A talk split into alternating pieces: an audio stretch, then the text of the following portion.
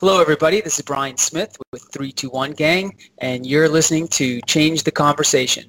Today, we're pleased to have Kelly Weyrauch from Agile Quality Systems with us. Kelly is an expert in the, uh, hello Kelly, in the medical systems and medical device uh, arena, and we're going to talk a little bit about the five common barriers that medical systems companies have in adopting lean agile practices. Kelly, thanks for joining us. Hi, great to be here. Thanks for organizing, Bryan. Yeah, you bet, you bet. So, um, well, let's let's just jump into it, Kelly. What uh, t- tell us a little bit about yourself, your history in the medical device area, compliance. I read a little bit on your LinkedIn profile. You've uh, been in this space for quite a long time. Yeah, I've been in the medical device world for over 20 years now. I'm a consultant working for my own company. I do two primary things. I work with companies on their quality management system getting processes in place for software and systems development that are in alignment with FDA regulations and international regulations, and more importantly, are practical, usable for their organization. Uh, second thing I do is agile software development training and coaching, and then the blend for me, that it's the sweet spot is the combination of both. Medical companies that want to use agile development techniques but need to figure out how to integrate it with their quality management system to satisfy the regulations.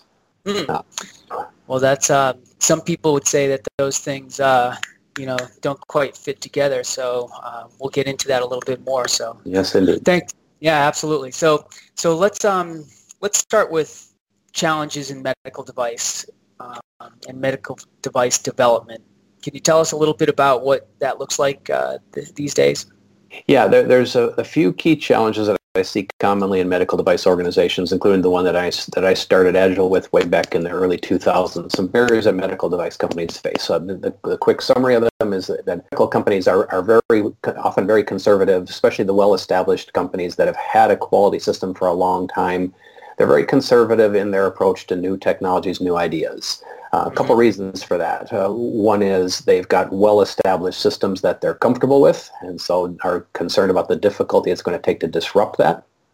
Uh, but often, more importantly, they're worried about what the regulators are going to think. Uh, medical device companies are very concerned about how regulators view them. So if they're being viewed in a favorable light with the regulators, they don't want to upset that. They don't want to attract attention that they really don't want. Uh, one of the concerns medical companies have is getting regulators asking questions that are, that are, are, are difficult for them to answer. And if they've had right. a good relationship with regulators, they've been working with them well, they've been answering their questions, they don't want to upset that. Right. they get fewer questions. The sort of sounds like me in middle school a little bit, you know. you know, I'm over here doing something, but I don't want to attract attention. Everything's going fine. yep. Yeah, one of the early concerns we heard when in the days at Medtronic when we were transitioning to Agile was we don't want Agile as a reason to invite more scrutiny by the regulators. We don't want to raise that flag. And we're going to, talk later. Uh, no, uh, not, not, not it, oh, no, or and it depends. The answers are often it depends. Uh, right, it depends right. on, on who you're talking to at the FDA. We'll get into this in more detail in a later webinar. But one of the key okay. things is uh, regulatory submissions people really don't care how you developed your product. They don't care about the process. They care about the end state. They care that you have a good product, that you have good documentation, that you can demonstrate why the product is good, safe, and effective. They don't care as much about how you got there. How you got there. Okay. The compliance yeah, well, people do, do care. The compliance people who are looking at your process that are investigating and doing inspections, they do care. And so that will become visible to the compliance side, but probably not to the submission side. Okay. All right. Yeah, we'll definitely get into that uh, maybe in a later podcast. I think we're thinking, talking about doing, diving deeper into to those things. So, yeah. so, um, so I was doing a little reading, and some of the challenges I've read about in medical device arena are devices are more connected. There, people are expecting devices to, to take home devices and use them like I'm using this webcam right now, right? So that the doctors or the nurses, whatever, can look at me. I can, you know, they can take my temperature or, you know, all sorts of things, blood tests. Um, people want to update them remotely, and these are maybe the, you know, the ones that, that have software and some sort of piece of hardware, and then connectivity through the internet. Internet of Things is probably part of this. Uh, all the way up to your MRI machines and, and other such uh, large systems. Um, what, what what else would you add into there for challenges or you know, things that, that medical device companies are trying to to accomplish? So what, what you just highlighted is the medical device companies are often going through changes in their products now, and, and that's difficult. Change is hard. And yeah. so changing products, changing systems, changing customer bases, uh, perhaps even changing regulatory environments as organizations grow and, and, and, expand into different markets, all of that is hard, and change is hard. And so for a large, well-established medical device company, one of the things that they like to have comfort in is their quality system is, is very mature and well-established in many cases. And so changing that can be hard. And Agile can be disruptive to that quality system, the process, the way they do things. So sometimes organizations are reluctant to take on the additional change of changing the way they do work when they're already dealing with lots of change in their organization, such as their, their products and their markets. Right, right. I use the analogy sometimes have you ever been asked to change what email program you use? Yeah, yeah. You no? get you, you just get so used to it. You just the the thought of changing is just too hard. it's too hard, right? I mean, uh, it's it's amazing to me. I mean, I've changed mine a handful of times, and yeah, there's a little bit of a curve, but but uh, most people I know, especially folks, you know, our age, you know, been been using email for 30 years or something like that. Uh, well, not quite 30, but anyway. Uh, it's it, the, the thought of changing is too painful. So think about taking that one person analogy to a team of 50 or or 100 in, when they've had an established process for, for a decade or more. I mean, that's change. Change is hard. That's come up a few times, and I think we'll revisit that uh, when we're looking at solutions as well. Then when so, you think okay. about quality systems are, are, are, very complex. There's lots of pieces to it. Um, so, um, agile development affects design controls, but there's more to the quality system than just design controls. There's lots of interconnected pieces, design controls, document controls, change management systems. All of that's a complex system. And for a, a, a company that's been around for a while, that system has been well established. People know how to use it. They've built their infrastructure around it. So the idea of changing that is daunting because of how much right. would ha- might have to change. There better be a lot of benefits to changing, or else. Yes. Why bother, right? Exactly. And, and we'll, I think we'll get into that in our uh, in our next podcast as well. So. Yeah. Um, so we've got. I'm gonna. I'm gonna um, st- uh, steal a peek at my notes here. So you know. So don't break it if it's not broken. I think you, you covered that one. Um, risk can attract attention. Um, what about the, the, the Agile Manifesto? I think I think you, when we were talking about this earlier, you, you mentioned that people have some concern with the manifesto itself.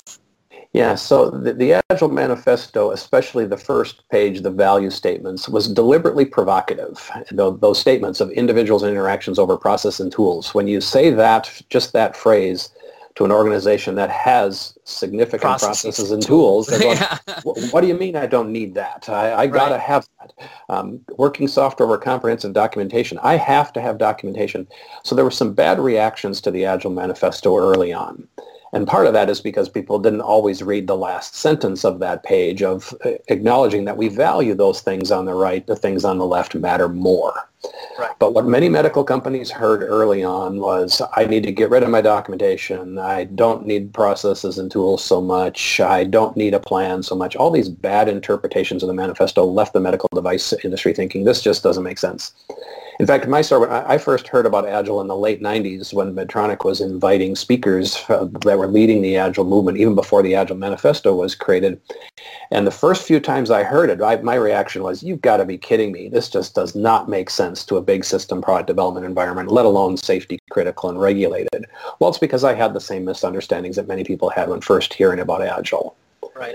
So eh, the, the, again, we've got to remember that the, the, manifesto was deliberately provocative to get people to change their mindset. And so hmm. some people have a bad reaction to that and think, oh, that doesn't apply to me. But really, when hard. we get get back to change, change is hard, is hard right? I, I, need to understand what you mean here, and and when, but when we get further into re, into the what the manifesto and the, the next the second page, the twelve principles are trying to uh, describe of why agile is the way it is. It really does make sense in the medical device industry. There there's good benefits to achieve from using Agile, just like Agile brings benefits to other industries. Those things are good. Those benefits that Agile brings are good for the medical device industry, so we can get over some of those original concerns and bad interpretations. Nice. Okay. Um, looking at my notes again here, so we, have covered the manifesto. Uh, we've touched upon tools, and and I guess uh, we've touched upon compliance and regulations as well. But is there anything more you'd like to add around that topic as it relates to medical device development? Yes, the, the, accepting that in in medical device world you have to satisfy the regulations. You, you have to demonstrate that you've done what the regulators expect. But more importantly, you need to develop a good product. And the way, when I coach organizations in, in quality systems and, and Agile in, in particular, is to emphasize do good work which will satisfy the regulations. So when using the Agile model, it, that has to be done in the context of a solid process. Um, right. Um, I'm going to talk about a, a guidance document that, that um, that describes how to use Agile in the medical device space. And the first recommendation in that guidance document is to use Agile within the context of a robust quality system. You need to have a solid process to develop good products. I think we ex- we all accept that. And yeah, if you have a solid process, that will satisfy the regulators. So you need sure. to use Agile in that context to ensure that we're set, that we're doing good work when we're demonstrating that we're doing good work. So, um, you know, we're going to assume that people who are watching this podcast know some something about Agile and, and the manifesto and, and the principles. And, and one of the principles is, is the definition of done. So does the definition of done play into the whole documentation and compliance part of it? Is that yeah. you, is that one way to uh, uh, to uh, accomplish that? Yes, and, and a key element of definition of done is, is definition of done means the quality system has been satisfied. So whatever your rules are, that is part of the definition of done. I'm not done until I've satisfied the quality system, that I've produced the records that I need to produce. I've had the reviews I need to have. I have all the pieces connected that I need to have. So mm-hmm. the definition of done means whatever our process rules say, we've satisfied them. And we do that in, in, in, an incremental model. There's definition of done for a story at a time. When you're completing a small piece, that that small sure. piece needs to satisfy the quality system. Now we know when those all those small pieces come together, there's more to do. So there's another layer of definition of done at increment boundaries or release boundaries where the whole set of documentation gets assembled to satisfy the quality system. That's also the definition of done. We've produced the documents we need. We've got the reviews we need to have. We have all the evidence we need. All right. So I think uh, that sound that that makes sense to me.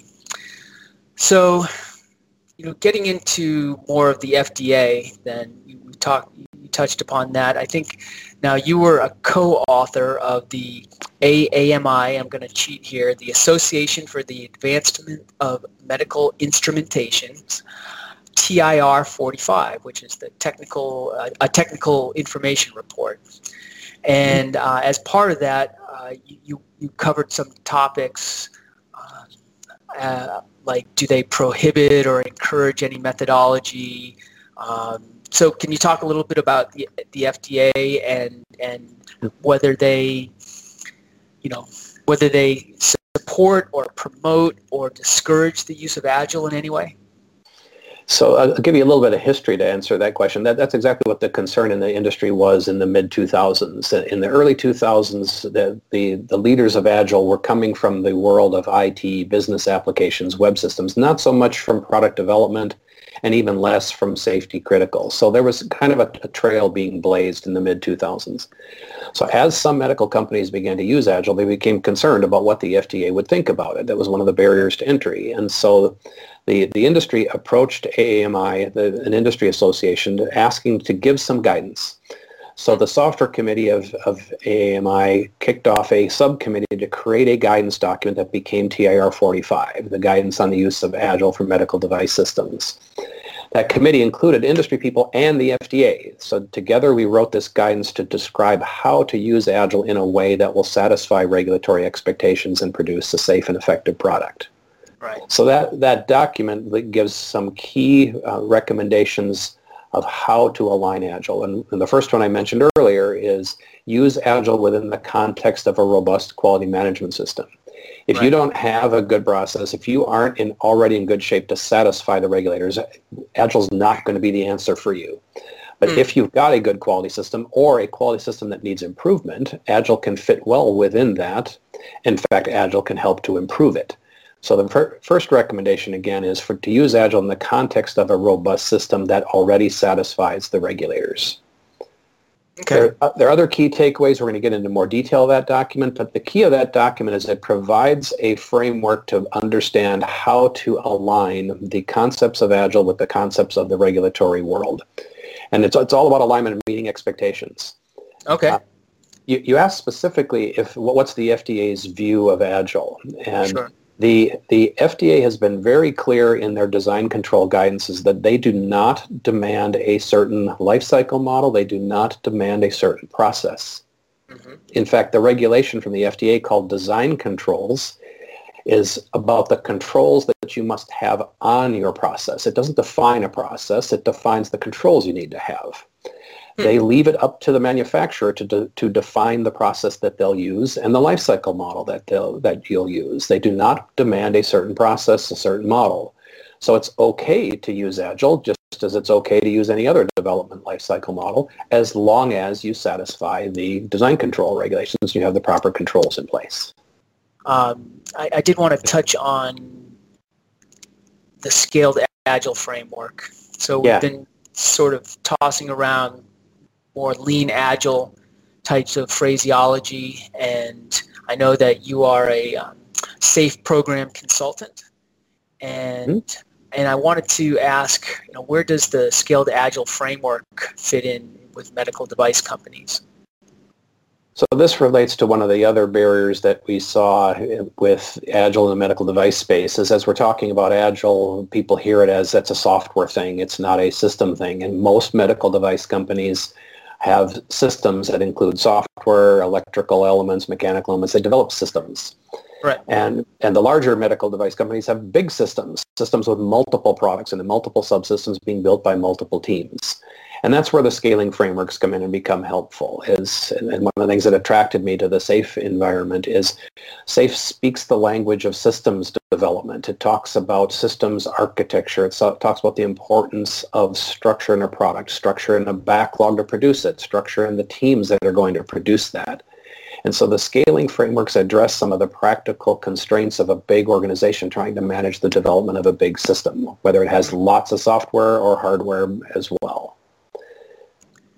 Yeah, 321 Gang, as you know, was part of the uh, development of that content for the, on the systems side of the big picture. So we certainly um, understand a lot of those uh, challenges. Uh, and medical device is one of the one of the places that we we agree uh, these principles ought to be uh, applied yes. more. So, yes. so um, and then let's see, uh, tools. Can you very briefly talk about tools and their role within uh, medical device development and, and agile lean practices. So tools and processes are to help teams perform better. And the bigger the team, the more complex the system is, the more complex the team developing is, the more you need tools to help you manage that complexity. So tools are essential in any development organization of any size within the agile model of managing backlogs, managing multiple layers of backlogs, managing multiple teams, managing all the artifacts that come from the de- execution on those backlogs, what the teams are delivering, you need tools to manage that. The, the, the most important by far is a change management system and the tools to support it. Agile right. is all about being in a constant state of change. Every backlog item is a, represents a change to the existing system. And so change management is key. When you're making changes dozens of times during a sprint, thousands of times during a big project, you need to manage change. And this is where the tools come in. Change management for managing the plan and the, the, the proof that you've completed the plan. Management of all the artifacts that go with executing that, managing the artifacts of requirements, design documents, the code itself, and, um, design artifacts like specifications for hardware, um, part drawings, tests that demonstrate the product works and the results of executing that test. All of that stuff needs to be managed. And, this, and tools come in to help manage that complex pile of the rapid change model that Agile encourages. You've mentioned a few times that change is hard. Um, very briefly, uh, we're, we're sort of running out of time here, but uh, very briefly, can you touch upon how organizations can implement or begin to implement lean agile and or scaled agile framework practices successfully within their organizations? Yep. Oh, good. This, this is a nice lead into the next podcast we're thinking of doing. The, where first is have a reason to have some benefit that you're going after, something that you want to improve in your organization, in your products, in your teams.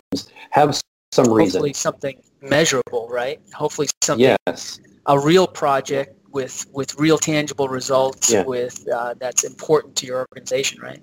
Yes. So you have a reason to change. You have some some reason to believe that Agile will help you achieve that benefit, and some way to know that you've got there.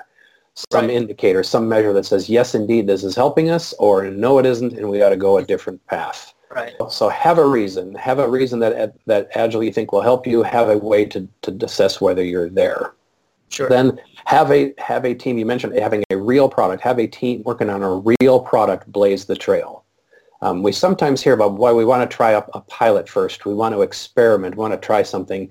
And while that's helpful and that, that's kind of a conservative approach, uh, until you do things for real, it's not real. And not and real, so, right? So doing it on a real product with real problems, wanting to produce real results uh, is an essential thing. Now, in an organization that's worried about the transition, you, need to need to uh, protect that that first attempt at it to ensure that we can allow space for learning. We can allow some for some missteps early on, and adapt as we go. Um, but doing it for real is key. Um, yeah. And then the th- third thing I'd recommend is is get help. If if you don't have an organization that already knows how to use Agile, get help from people who've done it before. Um, there's lots of training out there. There's lots of guidance, but until you do it yourself and get used to it, it there, there's lots to learn as you go.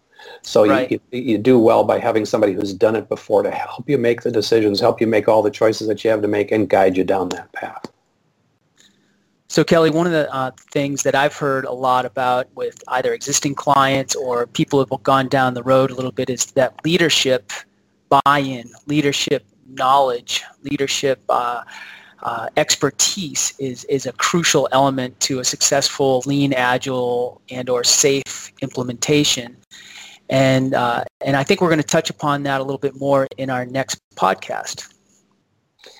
Yeah, so a, a, quick summary related to some of the barriers. You need leaders to help get over the barriers. Change is hard, and so you need leaders to help an organization get through that difficulty.